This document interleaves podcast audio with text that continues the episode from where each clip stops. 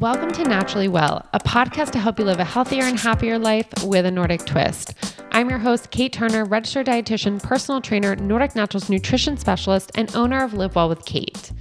Today, we're going to be talking about what supplements your baby may need. Now, all babies have their own individual needs, and it's advised to consult your pediatrician first before giving them anything, but this is a general guideline that you can follow. First, we're going to start off with vitamin D. I'm going to try and keep all of these as short and concise for you because I know as moms, we need short and concise. So, first, starting off with vitamin D, this is generally the first supplement your doctor will recommend you give baby, and maybe the only supplement that they recommend you give baby. That does not mean it's the only one they need, though, but rightfully so that this is the first one.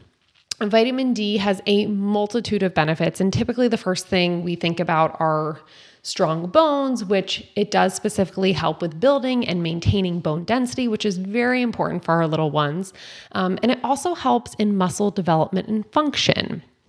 So we know, and anyone listening with a baby, you know how just how quickly they grow and change over the months. I mean, I'm like shocked to see. I feel like every day Connor grows a little bit, or there's just some change in his body. So it's really important that we're supporting their bones and their muscle function. But another surprising benefit that you may not realize, or maybe with COVID, you did see come up on the news, is that vitamin D can help regulate babies' immune and respiratory function. Um, as well as research has shown supplementing infants with vitamin D has been found to reduce wheezing and limit the incidence of common allergies. Also, very important. But overall, supporting our baby's immune systems at such an early age is crucial, especially if your child is going to be in an environment where they have increased exposure, like going to daycare. And, you know, I think for any moms listening, we will do anything to help our baby's immune systems and avoid them catching something. Especially things that may make them a little extra fussy, keep them up at night, I think you know what I'm saying.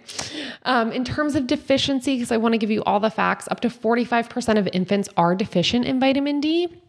And this is due to many factors, including limited sun exposure, right? We're not supposed to have our babies in the sun. Um, darker skin pigmentation. So that's one, again, a lot of people may not realize or know is that the darker skin pigmentation you have, um, the less you're able to actually make active vitamin D. And then where mom and baby live obviously plays a part again when we talk about limited sun exposure and dietary intake. It is tough to get in vitamin D, um, even as an adult. And as a baby, we have to make sure we are supplementing with it, or like we'll talk about, that it is in um, your baby's formula if they are formula fed. So let's jump in right there. So, breastfed versus formula fed and vitamin D supplementation. Typically, with formula fed infants or infants on formula, if they're consuming at least a liter of formula a day, the formula should contain the 400 IUs or 10 micrograms that your baby needs. However, you always need to check the supplement facts panel on the back of the can. There are so many formulas out there, I cannot speak for all of them.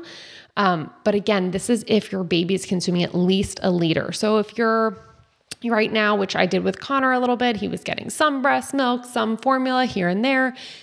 You need to make sure you're supplement, supplementing with vitamin D if it's less than that one liter. And again, checking the can to make sure the supplement facts does indicate that it contains at least 400 IUs or 10 micrograms, which would be mcg per serving on the back.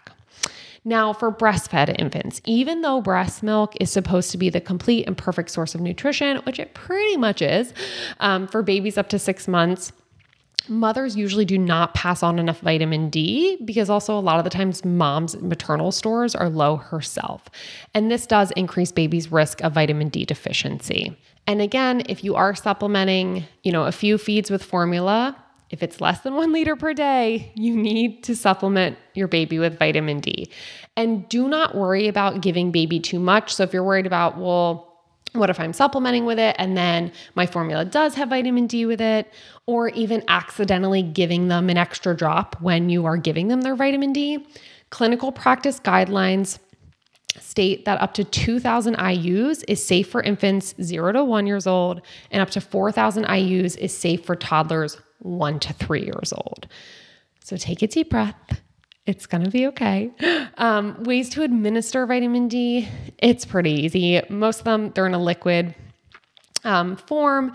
So you can either add it to your breast milk or formula, um, or even just place some on mom's nipple before or during feeding and get it in that way. Um, depending on the dropper, you may be able to put it directly into baby's mouth as well. All right, so first supplement, vitamin D, check.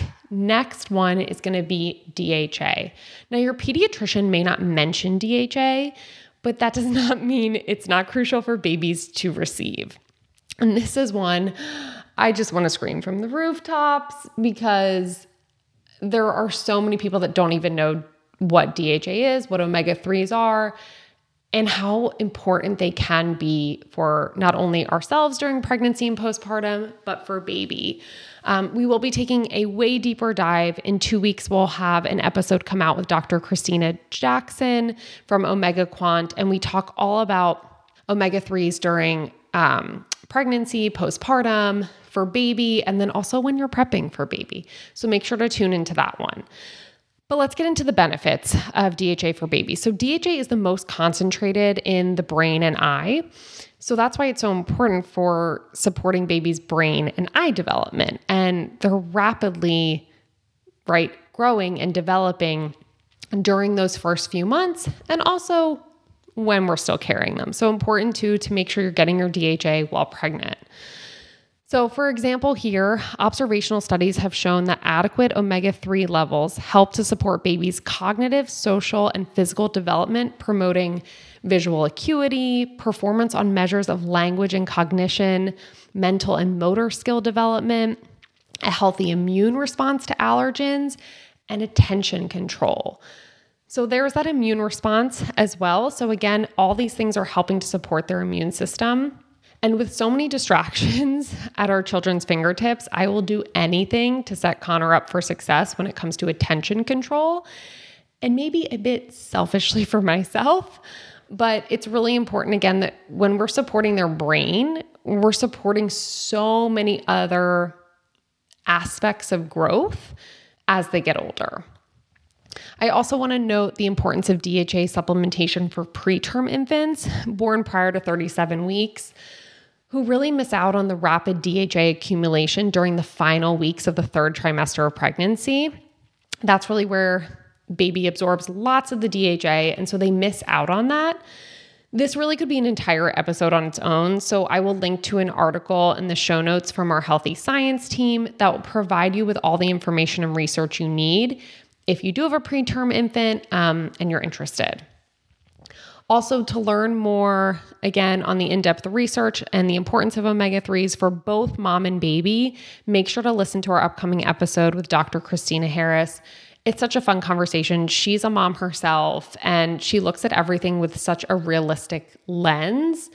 Um, and it's just so informative. So make sure to check that one out. Okay, let's get into breastfed versus formula fed when it comes to DHA. For exclusively breastfeeding moms, unless you have tested your milk to ensure that your baby is getting the omega 3s they need, particularly DHA, supplementation is recommended. You can easily get your milk tested through OmegaQuant, which is what Dr. Kristina Harris will explain in her episode coming out in two weeks. But again, you can go to OmegaQuant's website and order a kit. It's very simple. And don't worry, you just need to send in a drop. No one is trying to take that precious breast milk. And for formula fed infants, unfortunately, most formulas contain very minimal amounts of EPA and DHA. Many will advertise on the front of the can that they contain DHA. However, like we said before, you always need to check the supplement facts panel on the back. And a lot of the times it's maybe only 30 milligrams um, or, you know, 300 milligrams, which is really the lowest kind of not even a maintenance level. It's like you think about like the bare minimum. Um, whereas we're trying to help support our babies a little bit more. So, in terms of dosing, it's recommended that infants receive 500 to 800 milligrams of supplemental EPA and DHA per day, unless you've had, again, your milk tested and can ensure that your baby is receiving the omega 3s they need through your breast milk. So, how do we give them this DHA? Because I know that's really important for moms, especially I know for myself. Those first couple weeks as a brand new mom, you're you, you feel like you don't know how to do anything and everything's overwhelming. So, just helping ease your mind a little bit that it is easy. Um, it usually is in liquid form. So you can add the liquid to room temp milk or food. So that would be at or below 70 degrees Fahrenheit.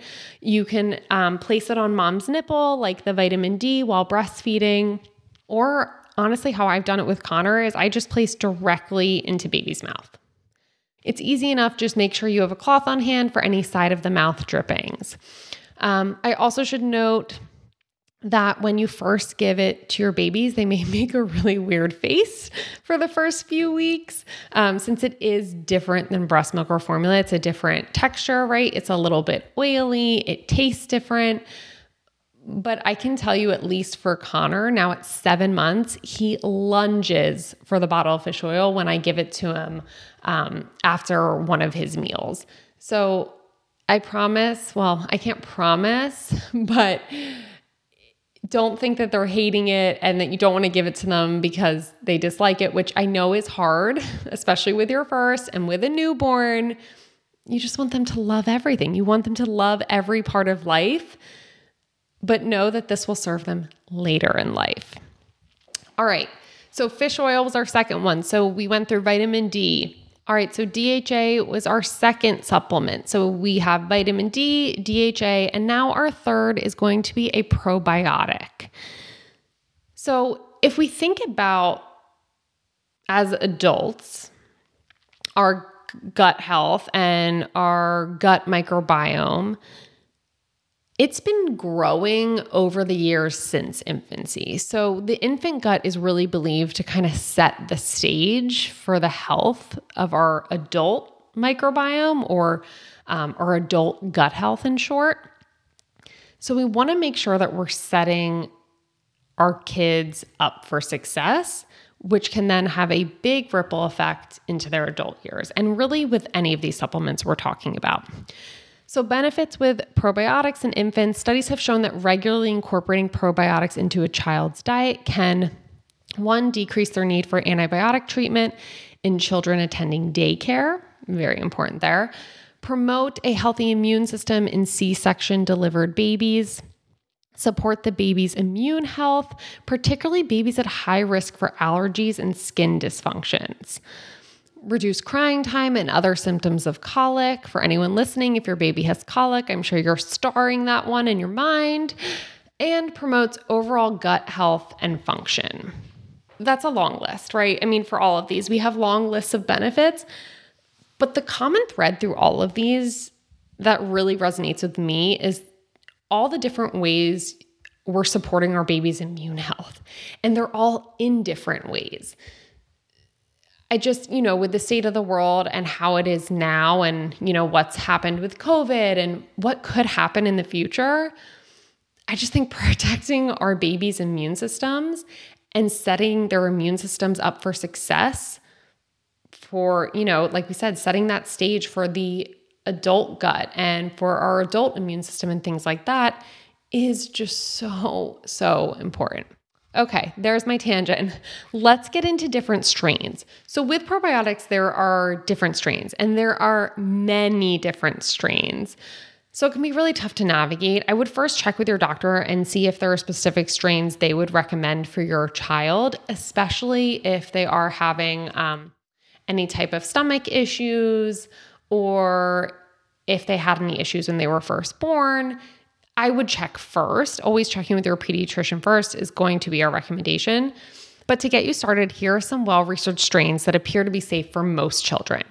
So the first one is Lactobacillus rhamnosus GG, Bifidobacterium lactis, and Lactobacillus reuteri.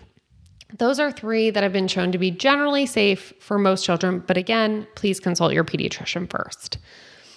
And then in terms of breastfed versus formula fed infants, some formulas will contain probiotics. So you'll just want to look at the different strains they contain and consult your doctor and see if they'll need an extra supplementation on top of that. It's also important to note that probiotics may not be recommended for some premature infants. babies with compromised immune systems, and children using intravenous medical devices. Again, consult your pediatrician first. Um, how to administer. So, some probiotics can come in liquid or powder form, which you can easily mix into room temp milk or food at or below 70 degrees Fahrenheit, so same as the DHA. Um, or if using a liquid, you possibly, depending on the dropper, can drop it directly into baby's mouth. So that wraps it up for the main supplements most babies generally need. We had vitamin D, DHA, and a probiotic. Always make sure to consult your pediatrician for your baby's individual needs and how they might vary. And know that this is a supplement routine that you would keep your kids on as they grow. So it's not just, you know, infancy till one years old, and then you're like, okay, now what do I do with them? It's a great foundation that you would continue. You would just adjust to the correct age appropriate products and taking into account their dietary intake, which most toddlers I know are on the pickier side. So it would probably be helpful. Thank you for listening to Naturally Well by Nordic Naturals. And remember, you can catch some of our episodes of the podcast on our Naturally Well YouTube channel. If you want to know more about me, you can follow me on Instagram at Live Well with Kate, where I typically live on my stories, providing a variety of daily health and wellness tips. Naturally Well is hosted by myself, Kate Turner, and produced by Andrew Steven. If you have any questions about today's episode, please send us an email at podcast at nordicnaturals.com and we hope to answer your question on air. If you like this show, please tell a friend, share an episode, and leave a rating and review on Apple Podcasts, Stitcher, Spotify, or wherever you listen to podcasts. Thanks for listening, and I'll see you next time.